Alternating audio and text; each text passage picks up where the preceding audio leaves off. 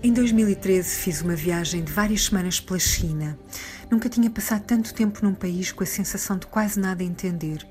Não era a língua nem os códigos serem diferentes, mas algo simultaneamente esmagador, de monumental e impenetrável. Não estive em Wuhan, nem sei bem quão próximo. Fui ver ao mapa agora as distâncias. Wuhan, uma cidade de 11 milhões, bem no centro da China, mais do que a população portuguesa e subitamente, em poucas semanas, uma cidade de 11 milhões transforma-se num cenário assustador, monumental e impenetrável.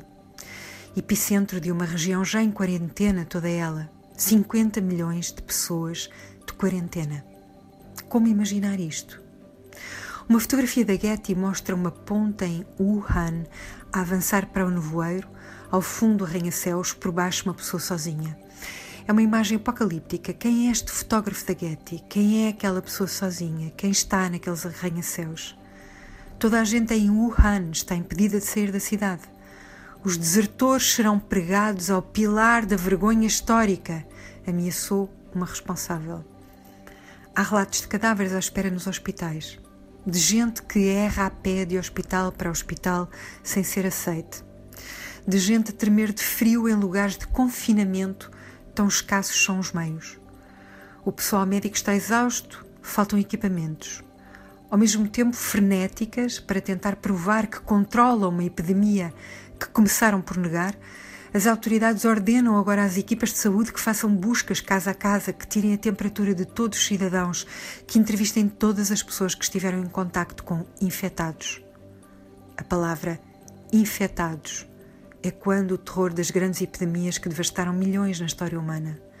Já perto de 30 mil infectados, 600 mortos.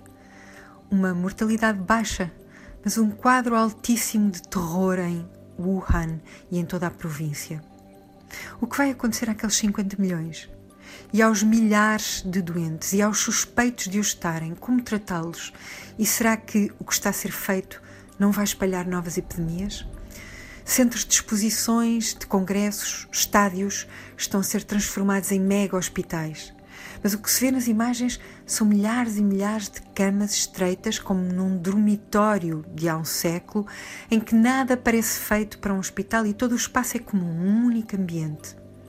Tuberculose e bactérias podem espalhar-se facilmente num lugar assim, alertam epidemiologistas. E não é fácil ter relatos completos do que está a acontecer. A China não é um país com liberdade de imprensa e de expressão, há inúmeros limites e barreiras. Ao largo de Hong Kong, um cruzeiro com 3.700 passageiros está forçado à quarentena por causa de 20 infectados a bordo. Imaginar o interior desse cruzeiro à medida que os dias passam. Imaginar 50 milhões forçados à quarentena num país como a China, tão monumental e impenetrável.